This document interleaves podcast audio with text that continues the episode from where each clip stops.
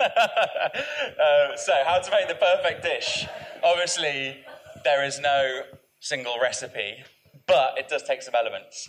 Um, direction, expertise, authenticity, logistical know-how, tight GPs, MSG, and some cheesy quotes in a PowerPoint. Um, yeah, like I said, there's, there's not going to be, not, you're not going to come away from this and think, oh yeah, I'm just going to do this in this way. But hopefully, um, sort of thinking about what your food says and what your food does for your brand um, will will really help you get to a good place with the food. So, some uh, some initial learnings, I suppose, uh, and you guys have already been told this numerous times today. Street food's really hard. Um, today, you guys are outside. You watched Lily set up her stall. It was cold. Um, it's not a particularly nice day. She managed to bring, you know, enough for you guys today. But if there was a trading situation, she may not have sold it all. Um, she might also be up against several other traders, which you know are, are doing really great things. I mean, the, the thing with KERB is it's brilliant, but everybody on KERB is doing delicious food, and you've got a hard market to come up against. Um, couple that, you know you know what? For me, when I started, in my head, I was like, I, I spoke to some street food traders, and they were like, "Yeah, I make a thousand pounds a thousand pounds a session," and I'm like there from you know twelve until two, and I was like, "Well, I want to get paid five hundred pounds an hour. That sounds great."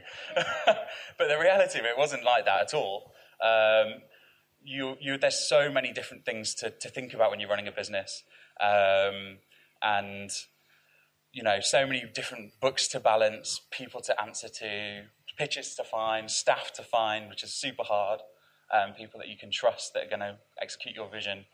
Um, so, yeah, making sure that your food is tip top, banging, delicious, original, authentic is really, really important. No one is going to succeed with a substandard product in the street food market in 2018. Um, yeah, so this is something I think would really help me, or would have helped me. And, and you guys, you guys have made that this is such a great first step. All of you should be very proud of yourself that you've spent, you've invested now in today because spending 150, 200 quid, how much it was to come down today and have this hands-on experience is so invaluable and will 100% get you on a path that means you make less mistakes down the line for me, one of the big things when we're talking about purely a food sense or purely sort of a, um, a, a dish sense, and, and, and, we're talking in terms of, of what you're actually going to be cooking, is having kind of an idea, and you, you can pivot from this. And I think good business is about pivoting and changing direction as you go to make sure that you're kind of going in the right place. As I did from cold brew coffee and beignets to having a pop up restaurant and whatnot. But if you can have an idea about where you want your street food business to go, then that's a great, great place to start. So, um, if you know that street food for you is going to be a platform that allows you to deliver ideas to a bunch of people and for them to eat your food and to understand what you're all about without you maybe having to slog through being a commis or a KP and a CDP and working your way up through a kitchen. Um, because it's going to kind of almost accelerate your opportunity to have a small restaurant or chain then bear that in mind when you cook your food. And we'll come on to what I mean by that in a second. Uh, if you think, actually, street food, I'm all about going to festivals. I've loved what the guys um, do at, I don't know, the cheese truck with their grilled cheeses at Glastonbury. Bear that in mind. You know, your dishes should reflect that. Um, in terms of, I suppose, their originality, their sort of chefiness, in a, in a way, um, how you churn them out. Street food is really not a is not like a restaurant in, in many ways. It's a fast food game. It's mass catering. You're serving 200 people in two hours. You're not serving 40 covers over five hours. Um, so thinking about that and thinking about what you want to express with your food is super important. Lily, I think I overheard her saying while she was talking to you guys, she's never really felt the need to change what she's doing because she had a solid idea that she wants to do steakhouse, she wants to do great bavette steak, she wants to do good chips, and she's got a vegetarian option. That's awesome. Lily's end goal is probably not to have the next Hawksmoor. but it's to have a great sort of little cottage industry where she can go to a festival, she can go to a street food market and make some dosh and have a nice life off it. If she was perhaps looking to take that somewhere further, that's where you need to start thinking about how your menu and your dishes progress. Um, so, I've, I've jotted this down. So, your end goal should determine your food now. Your food is your brand, and think about how that translates from the menu to the consumer. Um, if you're, you know, a dude food brand and you're putting loads of melted cheese and pulled pork and everything, that's fine.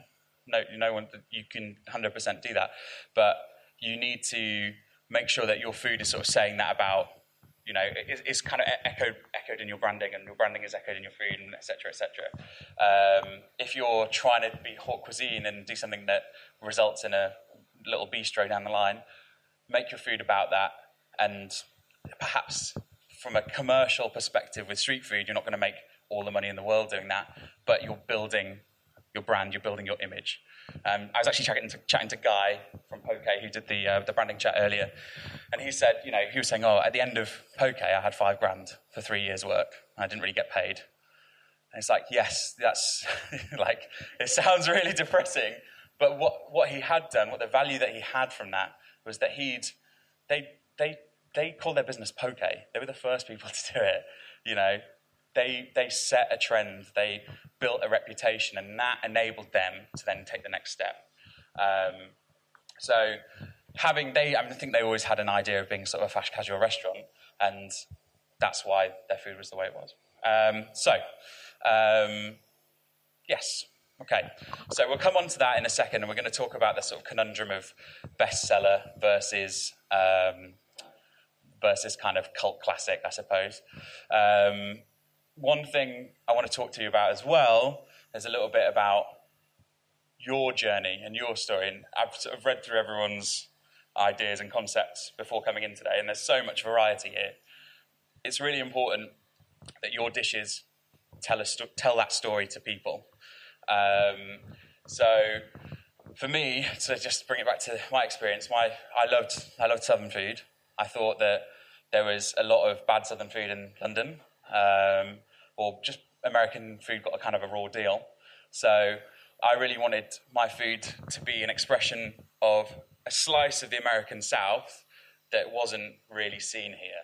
And that wasn't Mardi Gras masks and, you know, Big Mama's mac and cheese. It was crawfish etouffee and boils and making hoghead cheese and making all of these sort of things that were what I thought was absolutely delicious and kind of unre- underrepresented here. And that sort of, I tried to tie, that my food was really like quite specific from like a, quite a narrow um, cordon of the southern sort of dialect of food. But it, I think by cooking those things, even though often they weren't necessarily the best selling dishes, um, and I was not making as much money as other people on the street, it gave me a little pocket that I existed in where nobody else existed. And that was super important for me. Um, and so your food, you know, should talk about what your influences are and, you know, what your, um, uh, you know, what your story is. Um, because ultimately, often people are buying, um, buying a slice of your story and, and you. Um, to illustrate this, I'm using a, a buddy of mine, Rachel. Um, she she was like spent a ton of time in New York. Was really into the kind of like Italian American red sauce joints when she was there, going to places like Bamonte's and you know watching too many episodes of The Sopranos. And so when she came up with her concept Capiche, which is sort of still around, they run the Pembury um, Tavern pub in Hackney now. Um, she went down the line and sort of looked at the dishes that made that food unique and the stuff that we weren't getting here. So, I mean, I think initially you could quite easily just think, you know, if you're doing Italian American, there's a very obvious route to go down, uh, which is, you know, maybe just, I don't know, looking at, you know, Parmesan sandwiches or, you know, just putting red sauce over everything. And she did that a little bit, but she also tried to tap into um, some dishes that you just don't see in the UK and are kind of almost like um, home style or very traditional Italian American dishes. So stuff like the braciole sandwich, uh, which is like braised rolled beef, is super Italian American, but you don't tend to see that too much here. Um, she went with, she did do a meatball sub, but she used incredible ingredients. Um, she was really trying to sort of tell a story of, of, of a specific branch of Italian American cuisine with her sandwiches. And I think she did it really, really well. Um, like in terms of representing that food, she was authentic, I suppose, the word you would you would use, um, and came with a bunch of ideas that hadn't really been seen here. Um, so that kind of leads me on to authenticity, um, which is a, a, complicated, a complicated subject matter. Um, authenticity is different to different people, you know, um, and you certainly don't have to be 100% authentic. And what I mean by authentic is like super culturally sensitive to a food um, to be successful. So this is an example. So someone like Club Mexicana, you guys probably all know they do vegan burritos, vegan Mexican food. What they've done, they've translated kind of almost like that California like burrito place and vegan, made it vegan. But they haven't sort of gone down the lines of going, well, what are all these vegan Mexican dishes that already exist? They've kind of almost created like a vegan Mexican junk food in like a really delicious way, and they've done really, really well.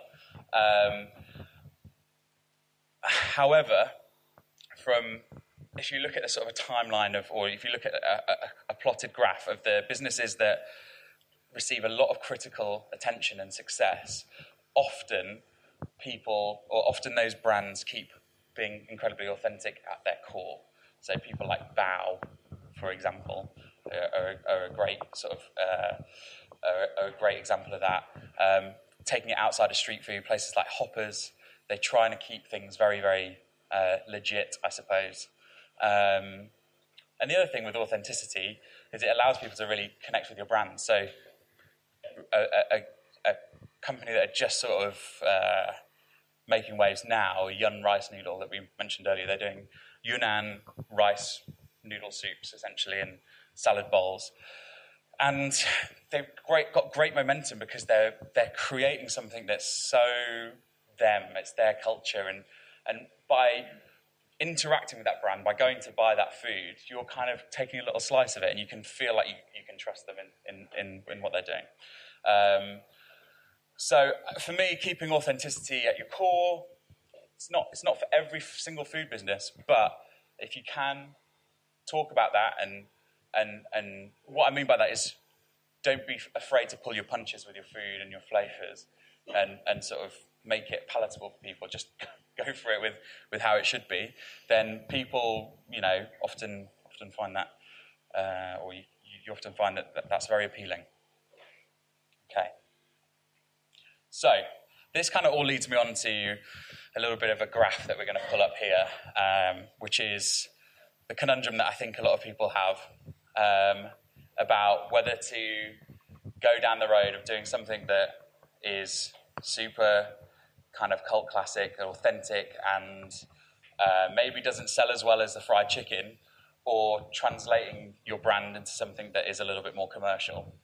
Um, this is Mike, uh, Mike Skinner from the Streets, uh, who has this line in one of his songs I haven't just got an aggressive man trying to throw a chair at you.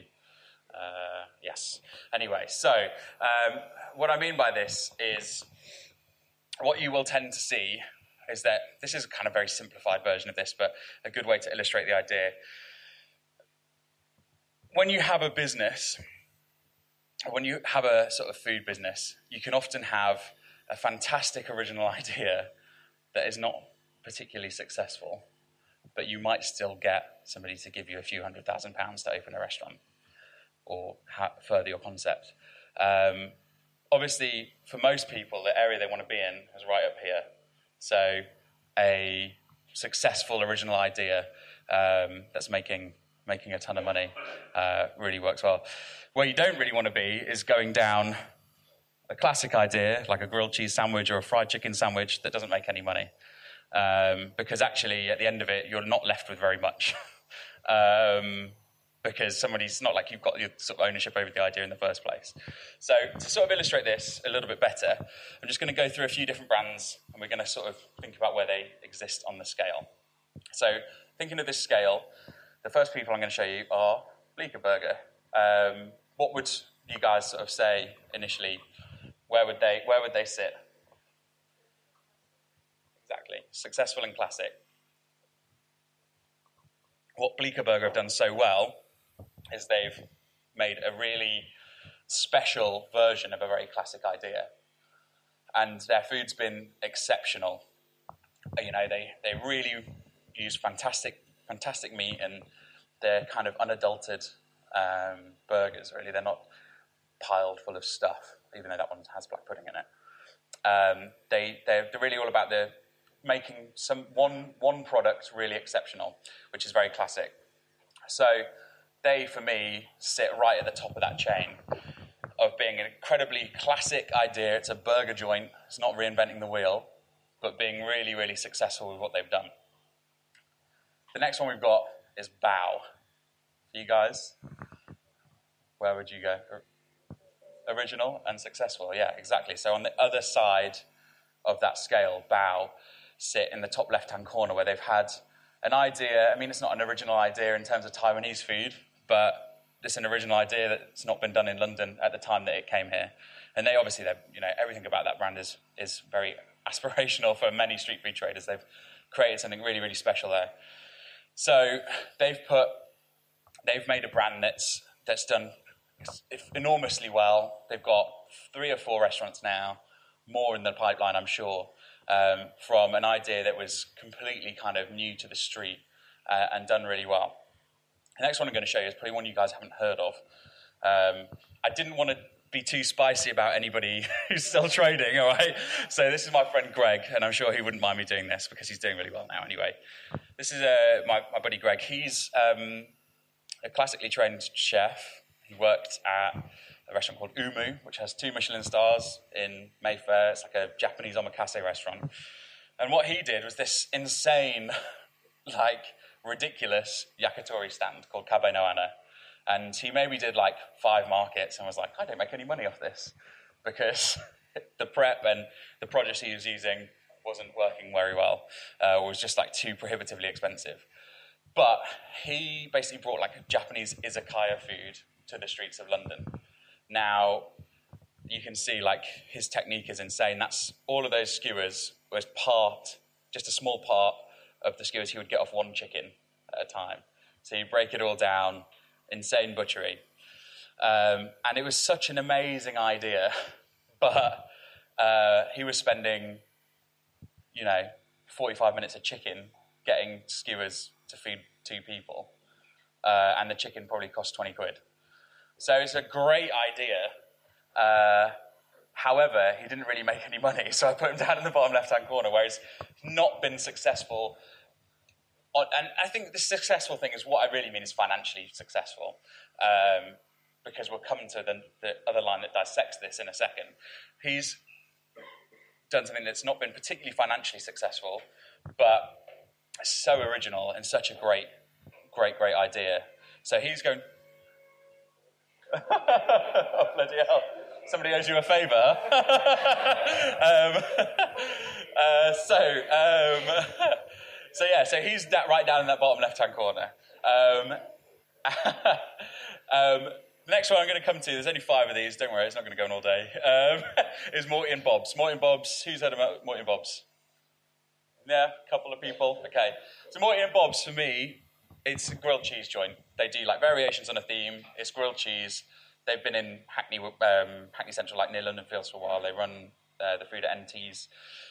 And they actually. I mean, they're just about to open another little site in that Coal Drops Yard development in King's Cross. So, so they've done okay. Super, super classic. They're doing grilled cheese. However, the fact that you guys didn't all raise your hands sort of says it all. They have been successful financially. They have done quite well, but they're not exactly at the top of everyone's critics list. So they've gone for a super classic kind of um, super classic idea, but been, been moderately successful. Why have they not been more successful? I think maybe because they came a little bit late uh, in terms of adoption. Um, they weren't necessarily bringing anything particularly new to the market, but they were doing something that people really like to eat. So I put them sort of a bit further down on the successful ladder um, and, and straight in there with, with a sort of classic idea um, here. And you'll see why in just a second. Finally, the last one I'm going to do is not a real brand, it's me. Um, where so this is my brand, Tom's Grilled Cheese. I use Warburton's bread, uh, cheese, cheddar cheese from Booker, and I serve it in a brown paper bag. Where do you think I'm going to be? yeah, I like the logo. It's quite easy to find a nice logo if you just type your name into Google image search. Um, so yeah, there you go. Don't use Guy. Just do that. Use someone else's. Um, no, so um, so yeah, so this is a super classic idea, but I haven't really brought anything new to the game here. I've done something that's pretty standard that you can make at home, basically. So I'm not doing very well. Very unsuccessful, uh, but a classic idea. And you will see this with brands, you'll see this with businesses that people have a classic idea, but actually their execution of it is not that great. so their success is kind of determined by that. And so what this black line is, is a line where I think you get critical and sometimes financial success. So anything in this kind of area, you will see people kind of respond to. So despite Greg having a terrible business that didn't make any money, he's now earning in the mid 40s somewhere. Uh, he's been employed by somebody to basically run a yakitori pop-up grill restaurant in their bar complex because he found a niche in the market and he was able to almost make himself an authority on that. And that in itself was incredibly valuable to him. So, despite him not really having any money from this and having to work a regular job, he's got an original idea, executed it really well, not made any money, but still is, you know, doing, doing okay for himself from it. Bao obviously are up here. They got tons of investment straight away because they had. I mean, I don't know. Ollie, where's, is Ollie still here? Yeah. Did Bao make any money with KERB? Yeah. I mean, so they probably started off down here, but as, but as, but as they, as they rose up and as they got investment, they're now right up here. So what I'm trying to say is sometimes that sort of original idea, like selling out your idea to chase the bucks, is not always the best way to go. And you do see that with some traders they will start off doing something really original, and then they'll go, oh God, I'm not making any cash because they haven't got an end goal in mind. They then do this and they go, okay, I've got this, you know, I've got my whatever Italian sandwich business. Um, oh, I'm not making any money. I know I'm going to do a special of fried chicken, and that kind of puts you here. And then they go, oh, no, actually, fried chicken made me more money this week, so I'm just going to put it here.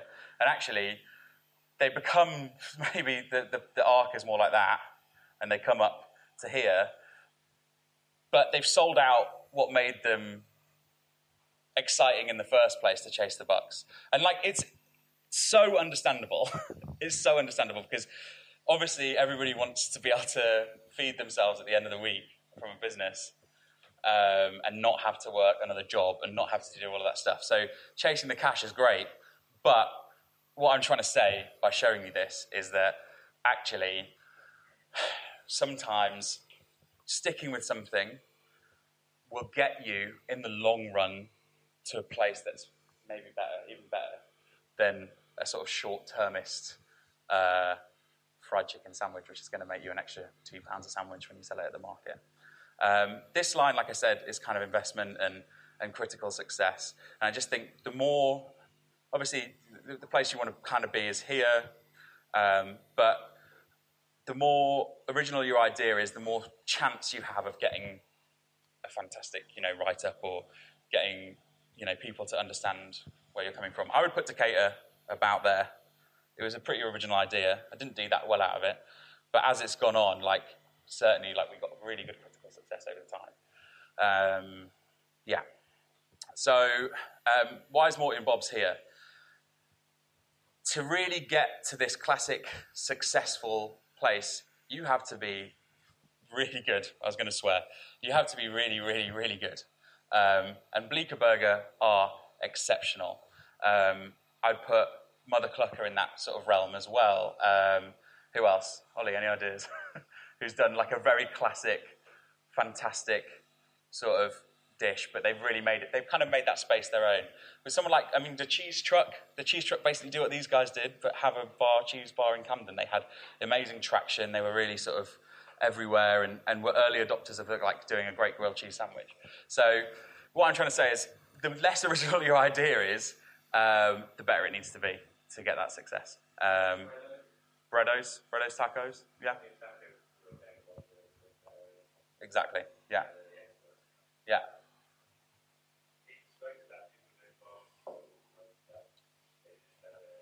Exactly. Yeah, that's a really, really good shout. And I think, I think the thing with um, Breddos is also a really good example of somebody that uses sort of authenticity in quite a weird way. They're super authentic about so much stuff. Like they, um, so to make the, the corn, to make the dough for a tortilla, you have to treat the corn husk with alkaline or nixtamalize it. They do that themselves at the restaurant. They're doing everything from scratch. They're getting like heirloom corn varieties in, but they're also putting like cornflake fried chicken on it at the end of the day. So they've they've kind of they've, they're telling their authentic story with the with the produce and the way that they do the way that they do certain things, but they're also being able to be a little bit more elaborate with some of the dishes and, and, and inauthentic. And it's a, it's a, you know it's a, it's a balance. And like I said, there's no perfect answer to this, but I certainly think that this stuff. Just think about that before you start, and think about your place and where you kind of want to be, and and really, like it's it's a good a good thing to start off doing. Okay. Um, next slide. Why do people pay for food? This is another thing that you should also always think about when you're selling uh, when you're selling food to people. So here we this says the healthy stuff I bought for lunch at the start of the week, me, and a 12 pound calorically terrible lunch. Um, you people buy food for a ton of different reasons. Um, um, and I'm going to start off with this quote actually. So this is a the editor, old editor of Eater uh, US. Uh, this is actually a tweet you wrote about something that happened in a, in a restaurant in New York where a guy was uh, serving ice dusted in pickle juice and spices and for like eight dollars. Um, anyway, interesting story. Look it up. Submission Chinese. But she says it's absurd and almost hostile to take a restaurant dish to task for the street value of its ingredients. As diners, we don't just buy ingredients, we buy labor, knowledge, time, location, vibe, mood, narrative, soundtrack, aesthetic, comfort, and the freedom from doing dishes. And you often see this when you like somebody takes somebody down and Yelp for a one star review when they've asked for hot water for their for their tea bag. Like when people buy food, they're not just buying the ingredients; they're buying a lot more, and that's why authenticity and branding and all of that stuff contributes to what you're doing. So, you know, do bear that in mind when you when you when you're sort of thinking about your dishes. You you really you've got to try and tell a story here because that's what people are buying much more than just the ingredients that are on the plate. Um, obviously, some of this stuff here is not that relevant, like the narrative and soundtrack and whatnot, um, to uh, to street food, but nevertheless, it illustrates a point. So, to begin to resonate, to make a dish that resonates with people and becomes a big hit, you should also think about why the people are buying food in the first place. So, what I see as four of the main pillars are expertise, specialist equipment or produce, price, and location. Um, these four things and a combination of these are basically the main reasons people are going to spend money on buying food from you rather than going to Tesco and getting it themselves and cooking it at home. So, what do I mean by expertise? Um, expertise kind of comes into a few different, I guess, aspects of, of what you're doing. Um, it could be that you're an incredibly well trained chef and you've got the incredible skills of mounting sauces and dicing shallots incredibly finely, uh, and making beautiful food. Uh, people will pay for that. Um, if you have a deep understanding of a food and culture, uh, authenticity, as I mentioned, people will pay for that too. If you've got a hand me down recipe, which kind of ticks a little bit of both of these other boxes, uh, people will spend money on that. And if you're doing something that somebody's uh, never seen before and they want to try it, um, your expertise is really what they're buying expertise in the dish. Specialist equipment and produce. So, this is a big thing, and probably a big reason why fried chicken is very popular.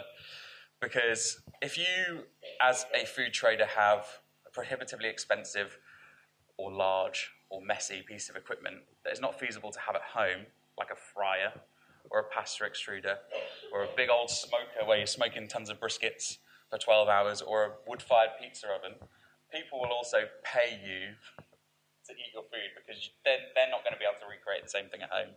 It kind of has a little bit from column A as well.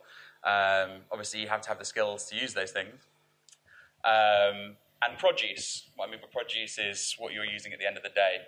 If you're buying all your ingredients from Tesco's, then why? Like people will people will think about, despite that, that previous quote that I just put up, people will think about that when they purchase your food. So, you know, trying to use something that's really special, is maybe only available to restaurant chefs or to wholesale customers, is is is a good a good place to start. Um, so yeah, okay. Uh, the next thing is price. People buy will buy your food from the street because it's cheap. It's cheaper than anybody else's, and obviously that's a big motivating factor for some people. Um, and certainly, you know, the lunchtime crowd, they're buying five lunches a week. They're not always going to want to spend eight nine pounds. It's cheap, great. Um, there's also uh, sometimes a fetishization of having the most ridiculous product or the most expensive. So people will buy your food because they want to say that they spent 50 quid on a burger because it's got truffles and wagyu beef and all of that stuff. Um, and then finally, the location. So you're in an amazing place. You're at the top of the Eiffel Tower or on the, you know, I don't know, the top of the Shard. Your food probably, like, you know, it has to be good, but actually people are paying to be in a location. Um, if you put that in terms of a street food, uh, street food sort of scenario, for example, I recently went to a place called um, Sunbury Antiques Market. I was there at six in the morning to buy some bits and bobs. There was one van selling coffee and one van selling bacon rolls, and the bacon rolls were seven quid. But so they definitely didn't hit the price cheap element. I wasn't buying any expertise. I wasn't buying using. They were just cooking it off a griddle, but there were no other, no other options, so I bought it. Um, so you know, so what? I, and then the other one is lot, uh, lots of footfall. So somewhere like um, Soho, for example, if there's a, a, a, bunch of restaurants, people there's almost like um, people will not be able to get into one and go to another one and go to another one, and it will filter down like that. So the reason I'm showing you these is because people buy food for all of these different reasons. So they're they're they're, they're hopefully like the, the, the ultimate is that you have a brilliant piece of equipment where you're making something nobody else can make super cheap in an incredible location. Obviously, that's the dream and that's the key to making a ton of money, but it's not that realistic. Um, so people have like a, you know, people have a different combination of these, but I would always think about this as well when you're thinking about designing your dishes. Like, basically, what I'm trying to say is average doesn't cut it with the food if you're in a location where there's a ton of other options um, and they're all cheaper than you. Um, so make sure that what you're doing has uh, some of this element in. Ideally, what I guess KERB are looking for really is a big old chunk of expertise. Uh, everything else on here, you can earn or learn uh, or find. Like But if you come to KERB, if you come to the street with something that's really, really, you know, it's, it's you, A, but it's also something that only you can do, then that's, uh, that's a really good place to be in. So I said, if you can only have one, have expertise.